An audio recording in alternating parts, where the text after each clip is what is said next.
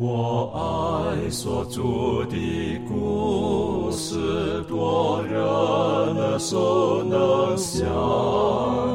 如可如今人爱慕，雨中静听欣赏，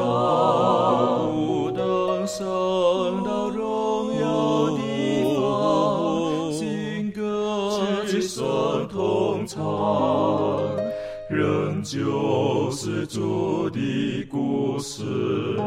永远传讲不完。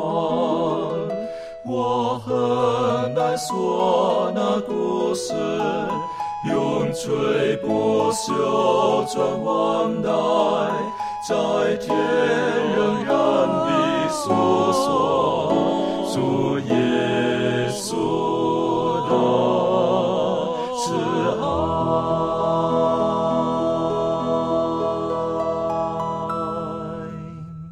安，欢迎来到安息医学，跟我们一起领受来自天上的福气。呃，今天是我们这一季的第七课的学习。我们今天要学习的题目呢，就是特别在这个希伯来书的当中，在讲到耶稣他是上帝的儿子，啊，他是神，他是王，他是祭司。可是，在第五章到第六章中间的时候，特别提醒了，在我们奔走天路当中可能会碰到的一些的问题，好，有可能我们的软弱，可能我们被光照了，可是我我我们并没有持守我们的信仰等等的，这是警告还提醒。那今天我们花一点时间，如何使我们的信仰能够很正确的立在那正确的基础上面？在开始之前，我们请维凯带领我们做祷告。我们在天上的父主，感谢你赐下圣安喜天，让我们在这个赐福的日子里面能够得着得享这个在主里面的安息。让我们来到这个研究学科的时间，我们要来继续认识耶稣。求主能够赐下属天的智慧，能够开启我们的心，来领受这个天上来的这些呃属天的教训。主要我们要也要学习，能够抓住耶稣这个灵魂的锚，使我们在这个属世的。呃，世界的洪流当中，能够得以站立的稳，并且使我们的属灵生命能够得着指望，能够得着这个美好的福分。我们将以下时间继续的交托，感谢你这样垂听祷告，这样祷告自己不配奉主名求，阿门。我可以邀请您打开在希伯来书第六章，希伯来书第六章第四、第五节，这里特别保罗特别提醒我们，第四节论到那些已经蒙了光照。尝过天恩的滋味，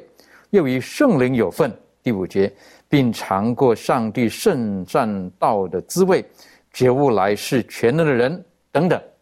啊，特别提醒这一些人，当时的人也是今天的我们。实际上，我们在神里面，我们都得过美好的祝福。那我们可不可以请攀登带我们一起学习这两节经文，给我们今天有哪些的提醒？在我们看这两节经文之前，我们需要先回到之前希伯来书第五章第十一节。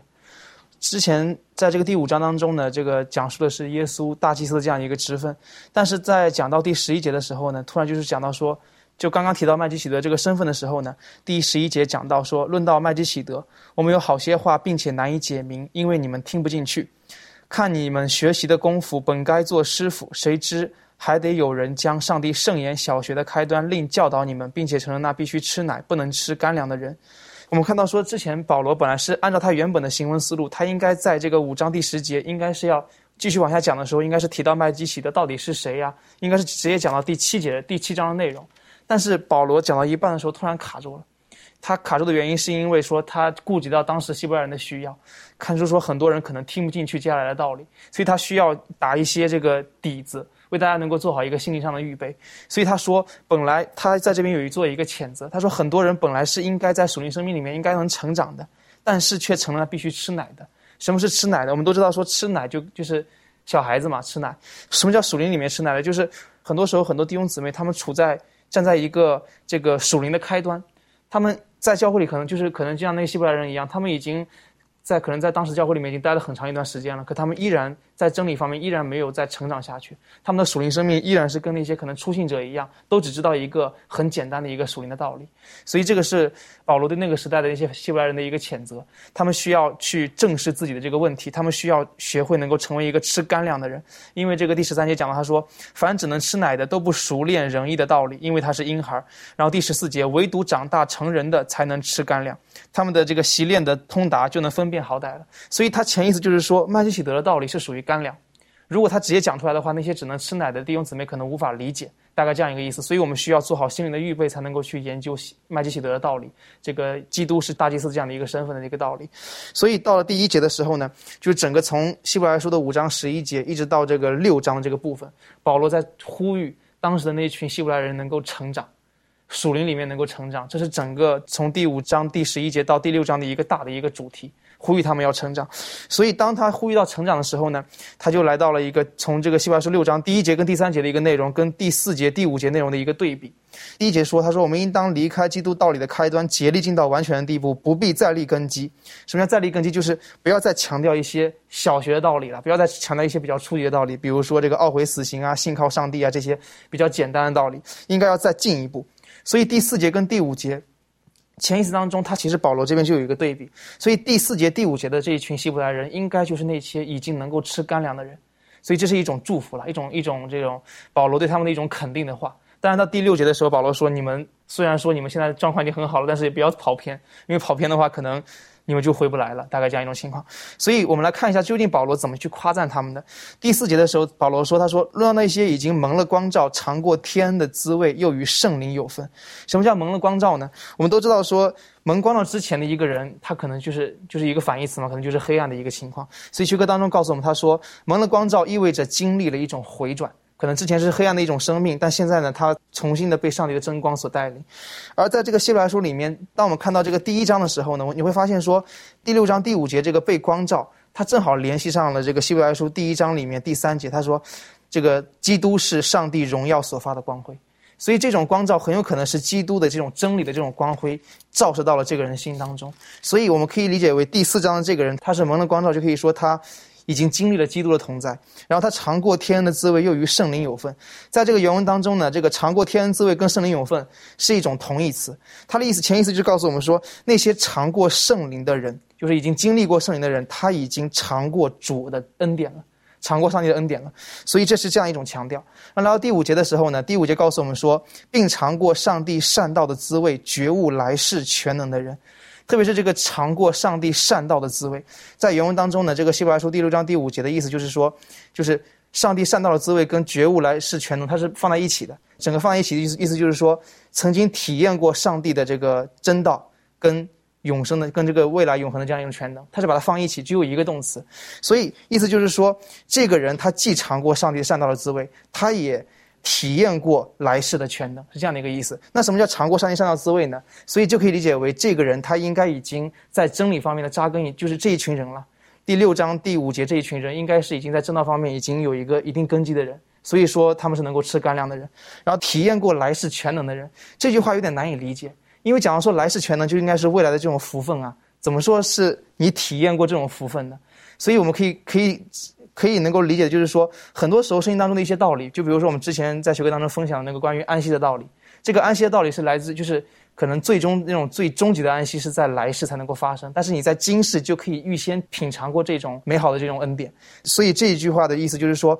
未来来世有很多的这个福分，但是你在今世就可以先行品尝，所以这个叫做体验来世全能的人，就是这个觉悟来世全能的人这样的一个意思。所以保罗他就在这个第四。第四节跟第五节当中，他就夸赞这一群人的这样一种一种一种一种品行。但是在第六节之后呢，他就开始讲说，你们这群人虽然目前行得很好，但是也不能够离弃道理，就是保罗对他们的一个警告。之后就是一个警告。的确，所以在这边，呃，就是背景告诉我们，实际上保罗他是预防这些人，哈，或者是说他感觉到这些对象他们好像退步了，所以提醒他们，你们曾经是得过光照的。你们曾经是蒙过上帝特别的恩典的，好，然后甚至呢，随道说什么？你们是觉悟来世权的人，等于说预先体验过的，那那整个心灵层面的，好，他们应当不是说真的就就这个怎么讲？我们说就身体变化好，那成为不朽坏的，然后成为不死的。我想不是这个意思，而是说他们现在就可以用信心可以去去体验到那来世的全能。那我个人觉得，当我们接受耶稣基督之后，我们对于生死的概念呢，会有一个很大的改变。当我们面对这个世人所认为的死亡的时候，而在基督里面，那时候睡着了，等于说这个永生可以说从今生就开始了。我们今生就开始了，只不过在基督里面，那就这个睡着了。那等于说我们现在这个预尝到那那永恒岁月的美好。但是很多时候，如果今天我们没有真的在基督里面的时候，可能这方面可能我们就有所失去。我们有没有得到这种的光照呢？亦或是我们曾经得到光照过了，我们曾经火热过了，但是在这个世界上日子走久了，我们退步了，我们退后了。亦或有一些人，他很怕知道圣经全备的真理。为什么？我曾经听过有人讲说：“哎呀，不要跟我讲，不要跟我讲。”为什么？因为知道的越多呢，呃，他将来可能审判的就越多。啊，知道的越多呢，那你的这个罪可能就越大。所以当做呢，就最好是什么？我都不知道，那不知者无罪啊，我就可以偏行己路。但是在这个地方告诉我们，其实我们已经在基督里面，我们是蒙了光照的。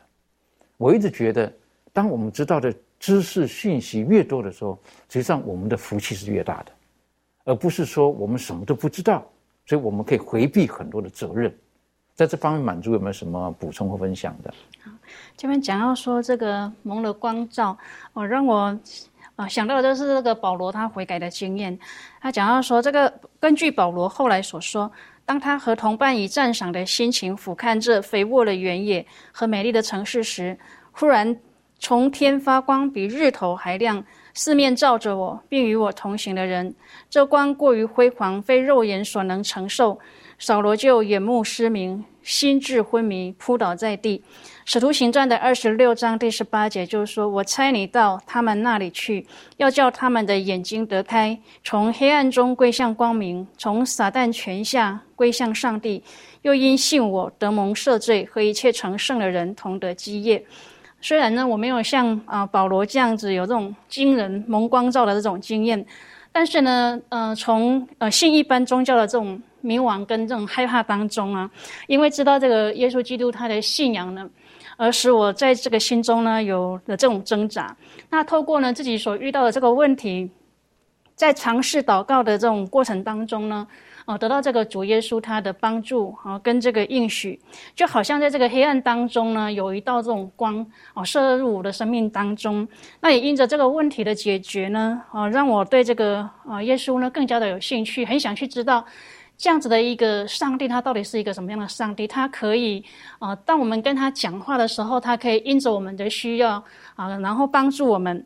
所以呢，我在这个研读圣经的过程当中呢，就一再的经历这个主恩典的一个作为跟引导，然后让自己的生命呢，就从这个黑暗当中呢，得到这个主的光照，改变了自己的思想跟自己的这种价值观。就好像这个高青年书当中所说的，他说：“但愿人人呢，都可以体会到。”我们就是自己命运的决定人，我们的今生和将来永生的幸福，全赖乎自己，依我们选择。那永恒的世界既已在望，我们应该如何殷勤的计量我们所选择的结果？我们不应该将永恒的问题置诸脑后，应该自省自己这种行为能蒙上帝喜悦吗？那因为呢，我自己选择的这种基督教的信仰呢，改变了我自己的啊这个人生。那也因为这个人生呢，呃，让我看到在这个啊未来生命的一个希望，所以我觉得我很感谢上帝在我的生命当中呢。虽然说没有像保罗这样惊天动地了，但是我觉得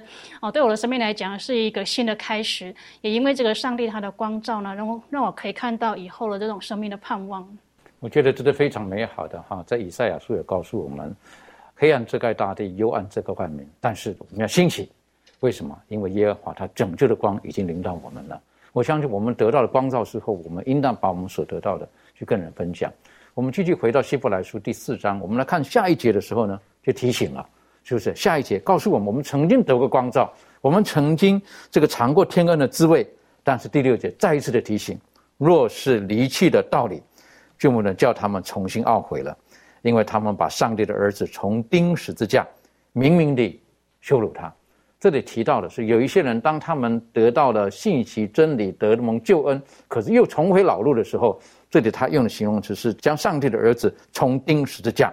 而且他们好像是没有办法重新再悔改了。好，那讲到这个钉十字架这一部分呢，其实在圣经当中，耶稣基督有提过，保罗有提过。好，特别在这里提到，因为犯罪之后从钉十字架。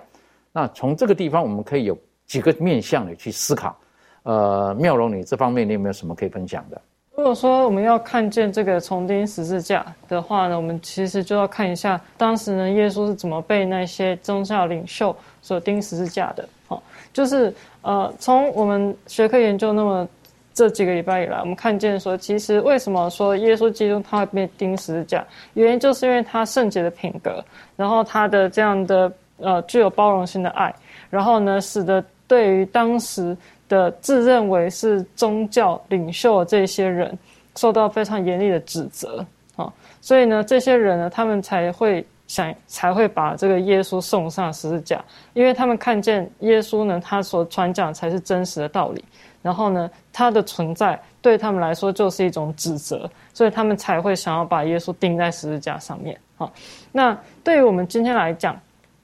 也是一样的，就是圣经里面的真理。哦，还有耶稣纯全的品格，对于仍然想要哦在罪里面生活的人来说，也会是一种指责。哦，所以才会讲说呢，呃，如果你们明明已经受了光照，然后却又回到你们过去的这种老路去的话，又继续去犯罪的话，那这就是把耶稣重钉十字架。哦，所以这个学科这边讲的很清楚，他就讲到说呢。这个把基督重钉十字架，它是一种很象征性的说法，哈，就是因为呢，这个明明受到了光照，但是呢，却不愿意接受这个基督徒的信仰，但是到后来呢，却认为说，哎，我自己的原来的生活比较好，然后呢，决定呢，故意的去反对这个耶稣的圣灵的感动的话，那这个就是所谓的保罗所说的把耶稣重钉十字架，哈，因为这个耶稣的。品格，还有他所展现出来的可以改变我们的这种这种能力，然后对于不愿意接受、不愿意再继续接受光照的人来说，他会是一种指责哈。所以这些人呢，他认为说呢，耶稣对他们想要的生活是一种威胁，所以决定呢去去停止，然后甚至去扼杀与他的关系。啊，所以说这个并不是在讲说有一些像我们每一个基督徒，有时候在生活上啊，会有一些行差踏错的时候，会有犯错的时候，然后这个就叫做把耶稣重新十架。其实不是的，是明明已经之前接受过真理，但是呢，却因为自己心中有一些隐藏的罪，然后不愿意去放弃的东西仍然存在的时候，然后呢，去刻意的去拒绝圣灵的感动的这样的人，叫做把。耶稣重钉十字架人，这是保罗他的意思。那这个是保罗他的说法。那耶稣基督他自己的说法是说，凡亵渎圣灵的，总不得赦免。好，这是在马太福音的第十二章三十一节。那个时候耶稣赶鬼嘛，然后就有一些呃领袖、宗教领袖讲说啊，耶稣呢他是靠着鬼王赶鬼。那这个呃，耶稣就说，凡亵渎圣灵的，总不得赦免，因为他们明明知道说耶稣他是凭着。上帝来自上帝能力赶鬼的，但是他们却偏偏指责说：“哎，这是靠鬼王。”所以他们明显的就是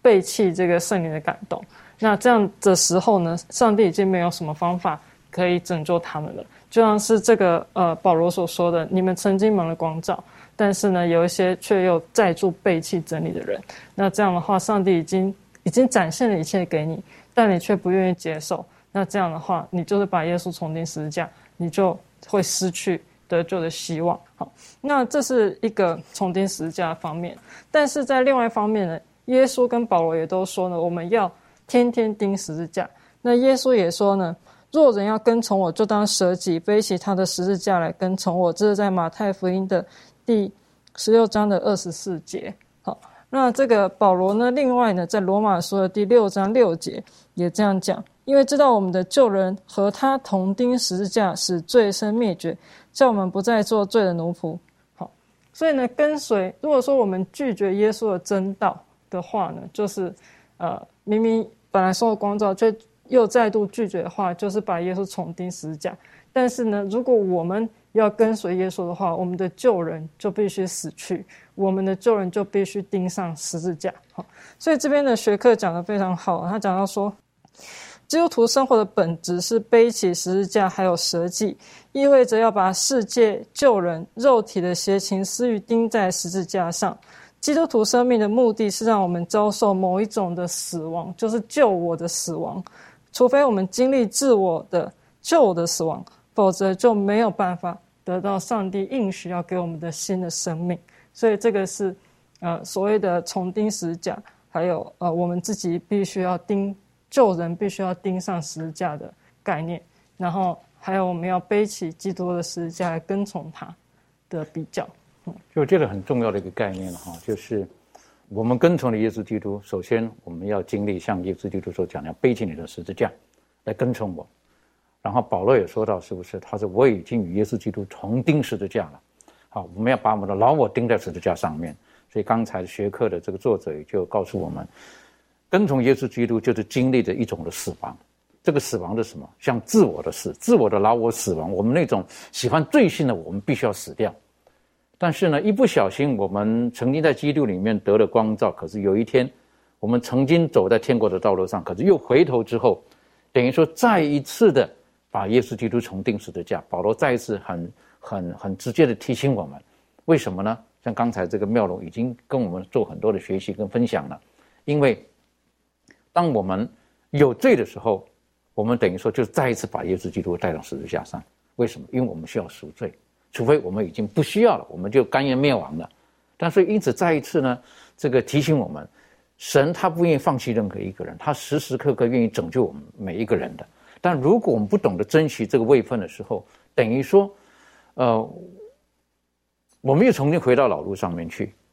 然后等于说，耶稣基督他必须为了我们，为了拯救我们，他还要再一次的来到十字架上面去。但如果我们愿意回头来的话，那还是美好的。最担心的就是有的时候我们一次、两次、三次、四次之后，我们的心麻痹了，我们我们不愿意回头，或者是我们不敢回头了，因为我觉得不可能了。啊，我这么坏的一个人，怎么神会救我呢？啊，但是记住，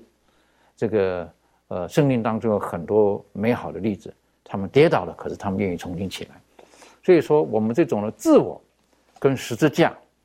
放在一起的时候，可能是个对立的，可是。也是一个在基督里面，我们可以从这个当中可以得到很多的学习。这方面，利伦你有没有看法？哈，就是一个是我们的老我自我，可是一个是耶稣基督的十字架，而耶稣基督他说你要背起你的十字架来跟从我。这个当中你有什么可以学习的？嗯，那其实呃，刚前面大家都有分享很多了，那我就想到说，我们基督徒的生命，我们虽然呃有这个得救的这个能够。重生，但是呢，其实这个重生呢，也是在告诉我们自己说，这件事情并不是一次性的，而是我们要不断的就是，呃，就好像基督徒生命，我们要不断的去去检讨自己的生活，然后去反省我们所做的这些呃事情，然后也告诉我们说，呃，我们当我们在不断的向自我死的时候，这是一种。作为成圣过程的一部分，所以呢，这个功课是我们一生的功课。那特别是当我们已经领受过这个圣灵给我们的感动、给我们的亮光的时候，最重要的是，就是像刚刚说到的，当我们已经我们已经认识上帝了，我们已经知道他的本性，他是如此对待我们的时候，尽管我们可能会有自己软弱的地方，但是也不要因为呃一次的这些过错。或者是我们因为自己的这些微小的这些欲望的要求，然后就忘记上帝过去是怎么样带领我们的。那而且我觉得这个是其实是一个非常重要的功课。那其实这个功课也是我自己也是在不断的学习的，因为现在其实有很多呃透过呃就是这种五花八门的方式啊来去呃。用上帝的话语来去扰乱人的心，甚至就是用错误的方式来，呃，传传福音。那其实这也是我们时常要就是去特别去检讨自己的，我们到底是不是真的有呃，向就是完全的向上帝去坦诚我们的过错，有没有完全的希望去顺服在上帝的教导之下？我觉得这是我们基督徒要时时刻刻都要呃学习的这个功课。的确哈，这个呃，讲到自我跟十字架的时候，保罗说到的说他的自我老我就钉在十字架上面，但有的时候，从这讲有一些我们的老我，我们我们舍不得放弃，我们好像不愿意把它钉在十字架上面。我觉得最简单的就是，呃，或者很多人可能有相同的经验，就是我们想要跟从耶稣基督，我们想要握有天国，可是我们又是放不下世界的某些东西。亦或是我们不大愿意跟这个世界有太大的分别，啊？为什么？因为，因因为这样子的话，好像人家世界的人就不喜欢我们了，啊？我觉得这个是这个样子。所以我们看到有不少人，他们就是在，在在天国的天国的道路上，跟那世界之间呢，他们一直在那里游移着，游移着，他们没有办法完全的把自己的老我全部钉在十字架上面。可是这个真的会让耶稣基督十分的忧心呢，好，会让耶稣基督十分的忧心。求神帮助我们，让我们，呃，既然已经蒙了光照之后，我们这个勇敢的靠着神的力量，走在这个耶稣基督要我们所走的道路上面。我们继续的可以再看另外一个经文，哈，是在希伯来书第十章，希伯来书第十章第二十六到呃二十九节这个地方呢。保罗他也有点雷同的，跟希伯来书的呃第六章有一点雷同的，哈。简单来讲，就是有一些人，如果说我们蒙了光照之后，可是我们还是刻意的拒绝耶稣基督，那会如何？而在这个地方呢，特别有提到的几点是比较严肃的。好，我们可以请维凯带我们一起来学习这一段。我们先在读这个经文，到带我们学习这一段。谢谢。好，那么来读这个希伯来书的十章二十六到二十九节。好，圣经说：“因为我们得知真道以后，若故意犯罪，赎罪的祭就再没有了，唯有占据、等候审判和那烧灭众敌人的烈火。人干犯摩西的律法，凭两三个见证人尚且不得连续而死，何况人践踏神的儿子，将那使他成圣之约的血当作平常，又亵慢施恩的圣灵，你们想？”他要受的刑罚该怎样加重呢？好，那这个希伯来书十章二十六到二十九节，那我们首先我们要知道的就是这个经文说话的对象呢是基督徒。那这些人他们做了什么呢？为什么会有这个像这个二十六到二十九节讲到了这么可怕的一个警告呢？那其实我们看二十六节，他就说到了，他说他们在得知真道以后。故意犯罪，OK，那这是一个经过深思熟虑的，可能是有预谋的，一个持续性的，或者是说习惯性的一种悖逆。那他们就过着一种反叛的生活，那可能在生活当中也存着这种反叛的精神。那他们拒绝基督的祭，或者说他们在在他们的思想里头有想要放弃基督的祭的这种念头。那保罗呢？他又说到说这是非常严重的罪。那他就他就拿摩西的例子来做比较。那当时的犹太人他们都知道说，任何人若是违抗了这个摩西的律法，那凭两三个人的见证呢，就可以将他处死。那摩西跟立位制度都无法解决罪的问题。那拒绝他们的下场尚且是要处死。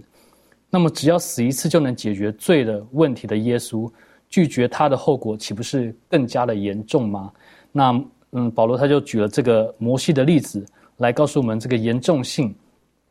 那我们继续看下去说啊，那他们是怎样故意犯罪的呢？第一点，他们践踏上帝的儿子。那用脚践踏呢？这个动作呢，强烈的表示了这个轻蔑跟鄙视。那我们知道，上帝的儿子他是坐在这个宝座的右边，等候他的仇敌成为他的脚凳。那现在呢？他竟反过来成为这个叛逆者的脚凳，甚至呢比这个脚凳还不如。那我想这就是当初这个路西弗他在天上一直想要做的事情啊。对，那再来第二点呢，就是把那使他成圣的立约之血当作俗物。那我们知道解决问罪的问题的方法只有一个，就是借着基督的宝血来洗净人的罪污。那把这个血当作俗物呢，就意味着说他们拒绝。接受耶稣的祭，那是对上帝的一个侮辱。再来第三个，呃，是犯了什么错误呢？就是他们亵慢施恩的圣灵。那耶稣他曾经说过，亵渎圣灵是不得赦免的罪。为什么呢？因为圣灵他发出警告，然后呢，使人知罪，并且把人引向了耶稣。那为了要，是为了要悔改认罪，得蒙饶恕，然后领受救恩。所以谢曼圣灵呢，也是代表说拒绝了圣灵的工作，那也就失去了这个救赎的盼望。那以上的这三点呢，就是保罗在呃希伯来书十章二十六到二十九节所描述的这个不可赦免的罪。那我们知道，这个除了耶稣以外，别无拯救嘛。那这刚才所提到这三点呢，就是他们拒绝了耶稣，那也就是拒绝了这个得救的唯一的方法。那这一段经文呢，与这个在希伯来书十章十九到二十五节，刚好就是一个对比。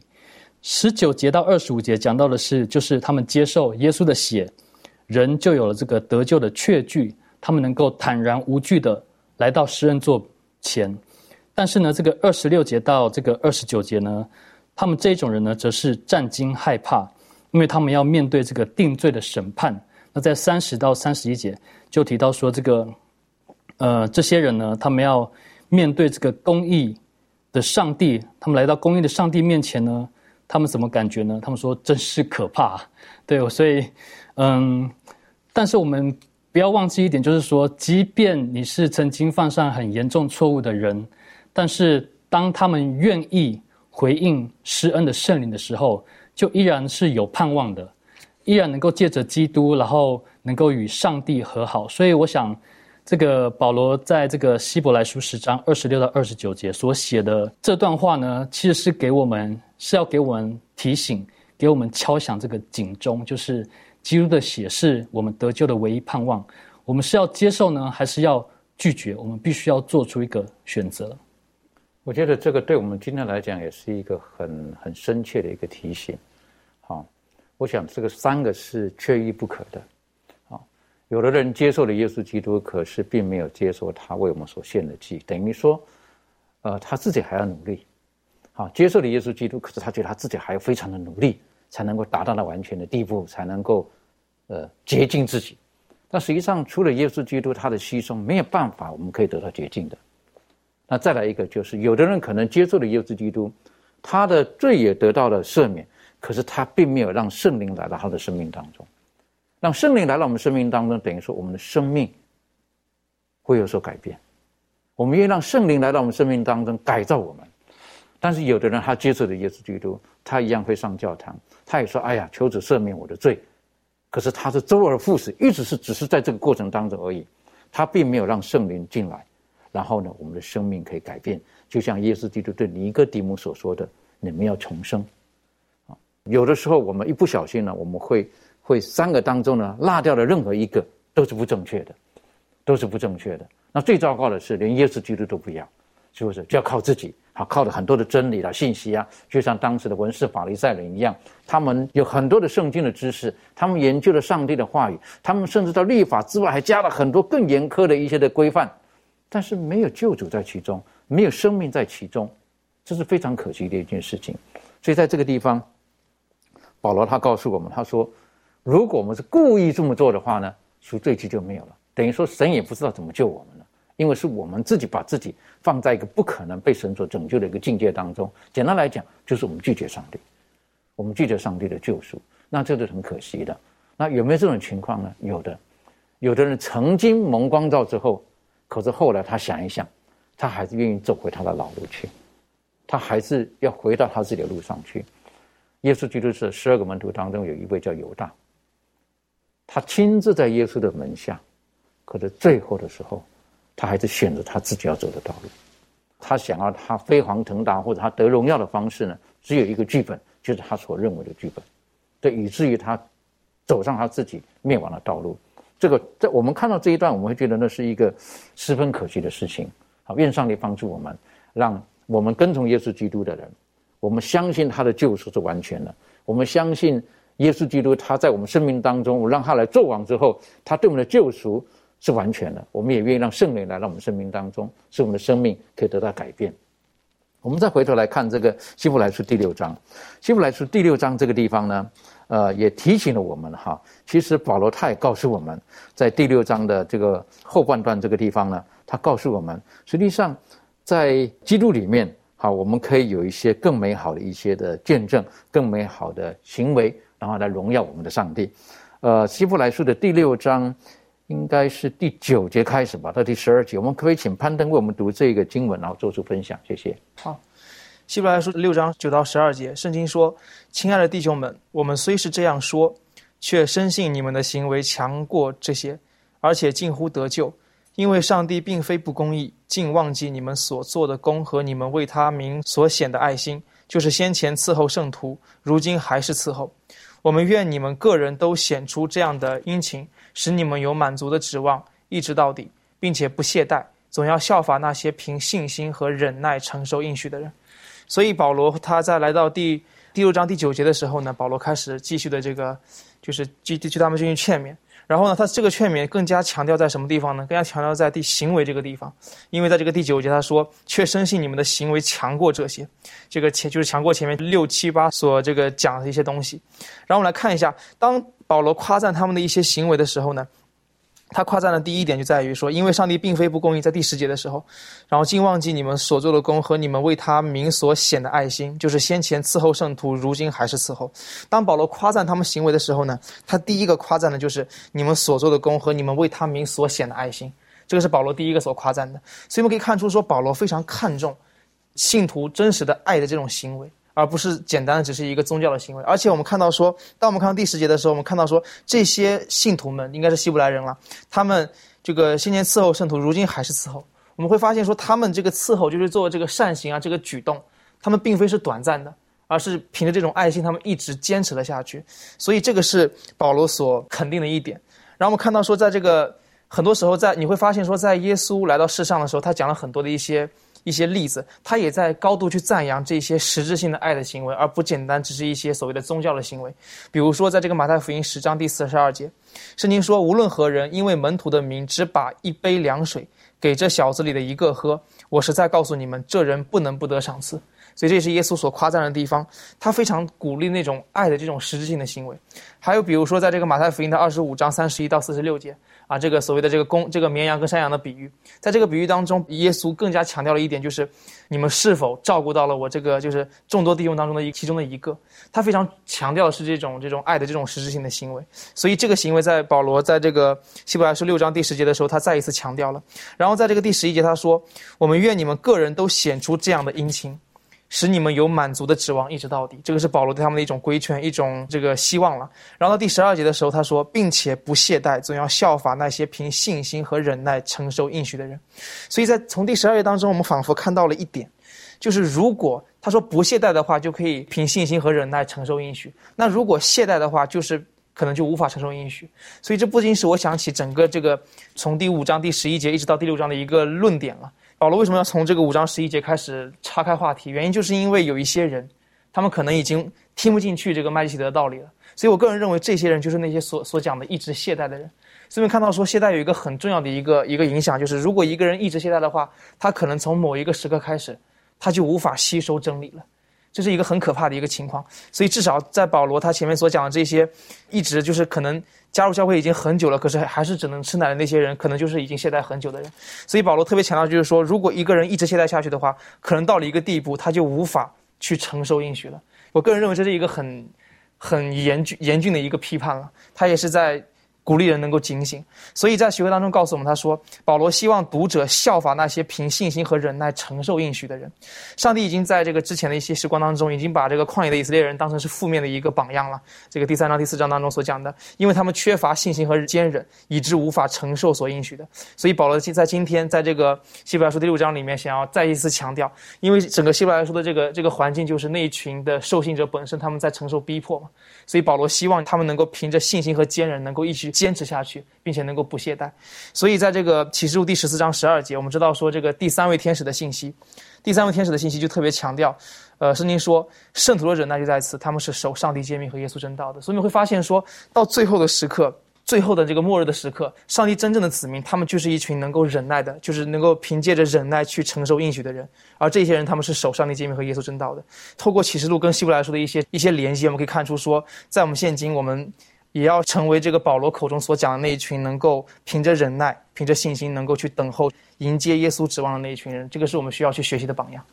的确好，当我们看见保罗他的一些论述，希伯来书的作者的这些的提醒，哈，就说你们曾经光照了，你们你们不能退后了，你们退后的时候会怎么样子呢？但是我们又不是把一个人一直一直我们说叫什么落井下石啊，打到他完全都不行。保罗在这提醒他们，其实你们曾经做过很多很好的事情，好，你们其实也能够做一些很好的事情。如果你们这么做的话呢？会如何呢？是不是？所以刚才这个攀登带我们看的时候呢，我在在思考的时候，我就觉得非常美好的，是不是？因为他说过，他说你们就好像一块地，你们愿意被上帝耕种的话呢，你们就会有收获的。如果你们愿意，好让上帝来耕作，然后也提醒，是不是？就说其实我相信你们哈，你们的行为是强过这些近乎得救的。好，其实你们是有好的行为的。你们只要愿意的话，接下来呢，他就提到的是不是你们所做的这些很美好的这些事情啦？特别是什么？事后圣徒彼此的服侍，我是觉得这对我们而言是一个很大的提醒，好，很大的提醒。今天很多时候啊，在上帝的教会当中，在上帝的家当中，呃，有有的时候太多的纷争在里面了，啊，有的太多的纷争在里面了。我们所看的是彼此的错误。而我们没有看见耶稣基督为我们承担的一切，我们很多时候我们的眼目呢没有向上，太多时候就是平视着，然后呢带着一个审判的一个角度在看着这，这个我就觉得是比较可惜的一点。所以保罗在这个地方呢，他是用很大的爱心啊，他在规劝当时这些做错的人。那当然了，我们我们不能讲说一个人他的错误我们可以姑息他，啊，我们需要用。用最正确的方式去帮助一些人从错误当中回转过来，或者有的时候我们会讲说，警告是很很不好的事情。但是如果说我们正确的去明白警告的时候，其实警告是满满的爱在里面的。好，这方面满足有没有什么可以再跟我们补充分享的？我想在这个世界上啊，最大的这个战争就是跟我自我的一个战争。那我们呢，如果想要有一个呃更新然后成圣的一个生活呢，就是我们要将我们的心灵呢啊献给上帝，遵循上帝的旨意。那在这边呢，我们刚刚也特别听到这个潘丹弟兄他的这个分享，讲到这个保罗呢，他啊因着他在他的生命当中他所体验到。啊，这个上帝的道呢，对他的这个生命的一个重要啊，那他呢就警告说，我们应该要啊郑重的听到，忽略救恩呢，怎么能够陶醉呢？啊，当我们呃在这个呃末世代的时候呢，我们应当要小心我们所听见的，应当要好好的放在我们的心里，免得呢我们随流失去。那我们在读这个上帝的话语的时候呢，不是得过且过，而是要去明白上帝他的话语哦，到底是要跟我们讲什么。然后我们要警醒自首，然后他也勉励我们说，不可以忘记行善，要。存着这个诚心跟爱心，要彼此鼓励，仰望主再来。那这边特别讲到说，轻慢主恩者必有恶果，持守信仰者必有奖赏。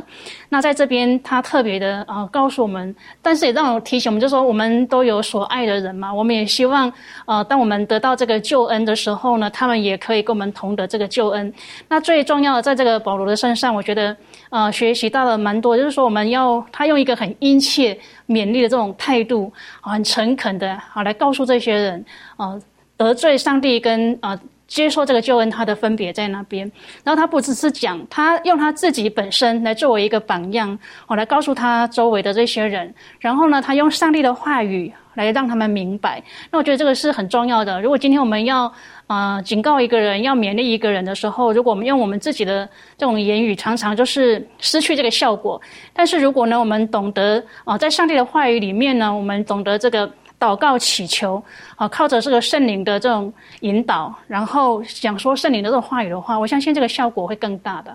觉得说我们对一个人是讲实话，但是保罗也提醒我们要有爱心在里面。啊，有的时候我们实话当中是很刺人的，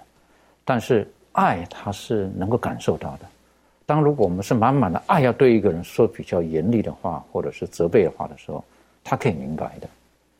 OK，我们用一点时间，我们进入到我们今天的另外一个最后的一个提醒，就在希伯来书第六章。好，希伯来书第六章第十七到第二十节，这里特别告诉我们，上帝他给我们一些的保证，给我们美好的应许。我们可以请妙人为我们读这段经文，然后做出分享。谢谢。好。在希伯来书第六章第十七节是这么说的：照样，神愿意为那承受应许的人格外显明他的旨意是不更改的，就启示为证。借这两件不更改的事，神绝不能说谎，好叫我们这逃往避难所、特定摆在我们前头指望的人，可以大得勉励。我们有这指望，如同灵魂的锚，又坚固又牢靠，且通入幔内。做先锋的耶稣，既照着麦基喜德的等次，成了永远的大祭司，就为我们进入幔内。好，那这边是在讲说，这个呃，上帝他对用自己对自己启示，然后呢，让我们可以有一个指望，我们可以相信呢，上帝的保证呢是有效的。好，那在学课这边呢，是讲到说，上帝是如何呃给我们保证。那第一点呢，就是如同这个这个学科这个地方讲的呢，就是呢，呃，上帝呢，他对自己指着自己启示，好，好，在这个第六章十七节前面呢，这个呃第十三节他讲到说呢，神应许亚伯拉罕的时候，因为没有比自己更大的可以指着启示的，就指着自己启示说，论福我必赐大福给你，论子孙我必叫你的子孙多起来，这样亚伯拉罕既恒久忍耐，就得了所应许的。所以呢，这个在那个时候呢，亚伯拉罕他还没有生小孩，然后他年纪已经很大了。那上帝呢，指着他自己对亚伯拉罕启示的原因，就是因为啊，在本如果像我们人的话，然后如果我们要启示的话，会指着一个比我们更大的人启示嘛，然后或者说指着别的东西启示，因为呢，啊，我们必须要一个高过我们自己的人，我们对着他启示，这样才会有效嘛。这样才会显示这个誓言的郑重啊！但是因为上帝他本身他已经没有什么比他更大的了，所以他只好指着他自己启示。但是呢，也看见这个保罗呢，就是用这个之前上帝指着自己启示对亚伯拉罕应许的应验，然后要来告诉这个希伯来书的读者说，这样的话呢，现在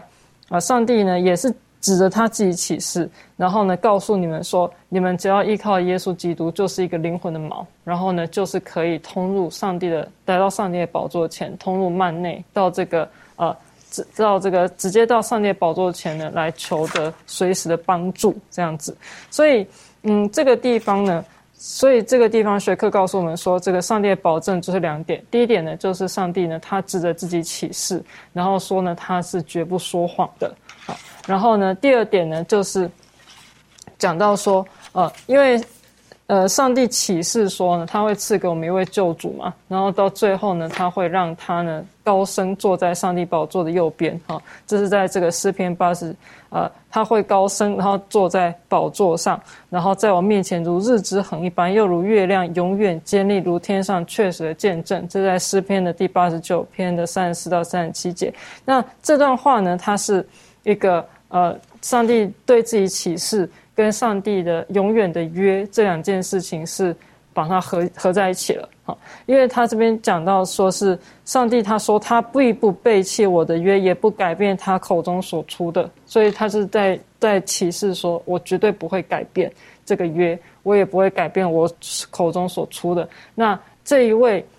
救主呢来到这个世界上的时候呢，然后呢我要立他。坐在宝座上面，然后呢，他要有一个德国的永恒的一个权柄，好，所以呢，这个呃，这个地方就是把这个上帝的启示、上帝的话语本身的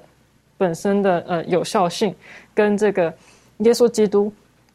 他高升坐在宝座上，坐在上帝的右边，啊，然后成了永远赎罪的事情，然后做永远大祭司，把它结合在一起，然后所以呢，我们就可以相信呢，上帝的保证呢是永恒、永有效的，好，所以呢，耶稣的高升呢，就像我们揭示上帝救赎我们的一个确定性，好，上帝让耶稣为人人尝了死位，所以呢，耶稣就能够带领许多的儿子进到荣耀里面去，那。他就是我们在天父面前灵魂的锚啊，让我们呢可以依附在借着耶稣基督呢，我们就好像我们与他有所连接，我们就好像是一艘在这个世界上的船，但是我们有一个锚在上帝的宝座前一样，好，就是让我们可以永恒的、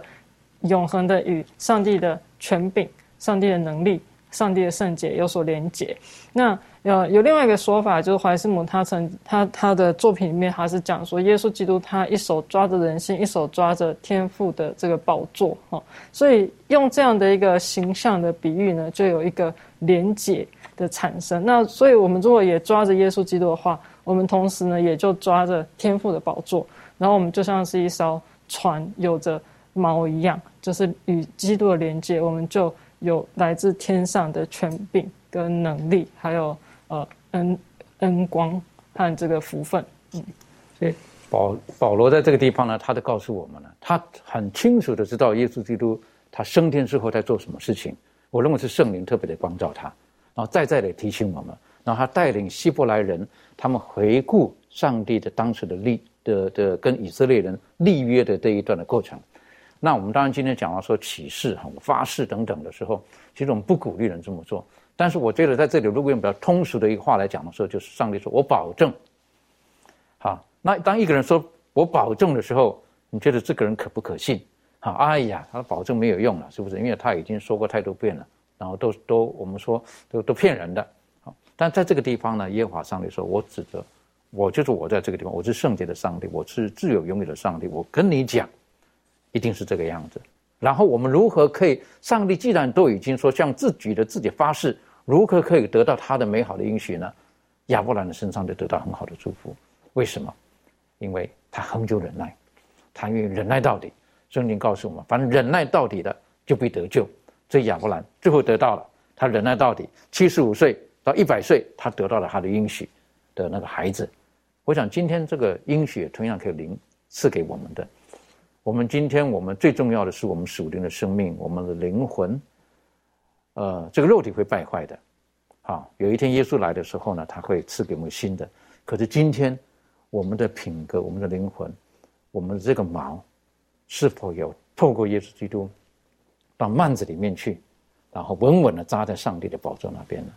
我觉得这是对我们来讲是一个很大的学习。呃，利润有没有什么他的补充分享的？好，那其实刚刚这个妙容姐妹就讲到，人生就如同这个在海上的这个船嘛。那我就想到说，当上帝已经向我们启示的时候，就让我想到说，当我们在这个我们知道人生就是一定会有风平浪静，然后也会有大风大浪的时刻。但是上帝给我们的这个保证呢，就是如同就是在呃，无论是在我们无论是遇到什么样的。呃，问题它都是给我们一个呃很平安的一个锚，让我们知道说我们不会因为遇到什么问题，然后我们就可能会翻船，甚至我们可能没有这个锚，我们可能就会漂流到不知道哪里去。但是呢，上帝给我们这个应许呢，就是呃，让我们可以知道说。呃，当他与我们同在的时候，当他向我们应许，呃，向我们的呃保证的这些事情的时候，会告诉我们说，我们的生命是不是这种漂漂流无所定向，而是说，呃，我们的主他就在我们身旁，我们只要向他呼求，他也必定会在旁边，就是帮助我们，然后告诉我们说，我们该往哪里去，我们应该怎么做。所以呢，其实上帝这个保证。特别是在这种扰乱人心的社会当中，赐下了很大的这个希望，就是让我们能够抓住这样子的应许，然后让我们有信心去相信，说在不久的将来呢，他会成就并且实现所有的这个应许。的确很重要的哈，我们要相信耶稣基督，呃，他应许的一定会成就。讲到这个毛的时候，特别提醒，这个毛要深入幔内，哈，不是随便扎个地方。我曾经有过一次经验，在这个海边。啊，那个时候呢是是这个呃开着这个游艇出去，然后呢就这样是这个游艇的主人说来下锚，啊我就啊那不是很大的游艇了哈，我们就把把锚锚丢下去，然后呢这个大家就就在船边呢开始游了游了，可是我们发现了一个问题，什么问题？我们虽然把锚丢到这个海里面去，可是船好像还是在飘着走着，后才发现了为什么？一是锚放错地方了。放在的是个沙地上面，没什么效啊，一直拖，一直拖，一直拖，一直拖走的，是不是？那猫放在什么地方？我们生命，我们是放在谁的手中？耶稣的门徒当中有约翰跟犹大，是很大的对比。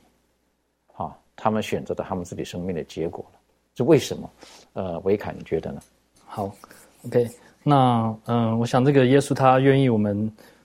呃，邀请我们来背起他十字架，跟他跟随他，然后他也愿意人人都得救。但是，若是我们执意拒绝他的呢？圣经也发出警告，警告会必有的后果。那我想我们必须要做一个选择。那犹大跟约翰呢，就是一个我们说活生生的例子。那我分享一下这个怀师母他所写的。他说：“约翰和犹大代表一般自称是跟从基督的人，这两个门徒拥有同样的机会可以学习并效法那神圣的模范，都与耶稣有亲密的来往，并有特权聆听他的教训。两人各都具有品格上严重的缺陷，各都得以接近那改变品格的神圣恩典。但是呢，一个却以谦卑的心效学耶稣的样式，而另一个则显明自己不是行道的，而只是单单听到。一个是天天致死自己，战胜罪恶。”于是，便因真理而成圣；另一个则是抗拒恩典的变化之能，放纵自私的欲望，终于受了撒旦的捆绑。那总的来说呢，这个约翰跟犹大的差别，就是在于他们是否与基有与基督有这个交往，有持续的建立深厚且稳固的关系。那我们看到犹大他拒绝耶稣，选择了自我，导致他的属灵生命不但没有成长，反而是因为罪的缘故而败坏了。而约翰呢，他选择以基督为首，行在上帝的旨意当中。使他的品格呢，因为与基督交往而有必然的这种变化。那我想，愿我们都能够学习这个约翰的榜样。我们有罪有软弱，但是我们如果愿意依靠基督来改变我们的话，他的能力会使我们成为一个更新的人。这样子，我觉得很重要的。如果我们被上帝的话语所光照的时候，这个时候就叫蒙了光照，我们就要照着这个光带领我们所走的而走。我们愿让圣灵在我们生命当中工作，使我们的生命不再是救，而是有所改变。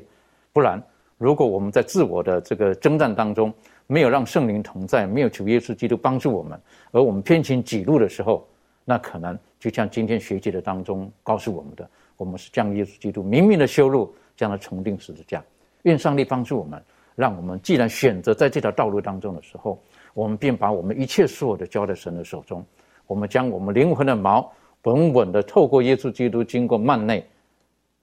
放在上帝的宝座那边。愿上帝帮助我们，我们一起低头做祷告。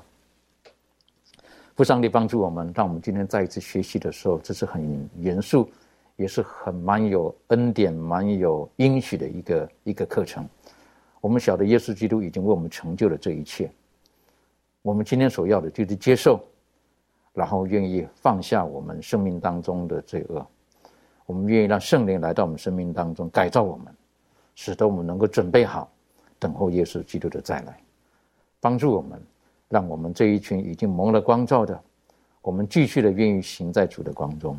我们愿意让圣灵使我们的生命跟昨天不再一样。当面对明天的时候，我们没有任何的畏惧，因为耶稣基督已经为我们成就了一切。父啊，帮助我们，让我们在每天每时每刻，我们都愿意决定，将我们的生命、我们的家业、我们的家人、我们的教会。我们的工作等等，都交在主的手中。主啊，愿你用最美好的方式来带领我们。我们谢谢主，你已经为我们得胜了。我们更谢谢主，因为爱着我们。祷告自己不配，乃是奉靠耶稣基督的名求。阿门。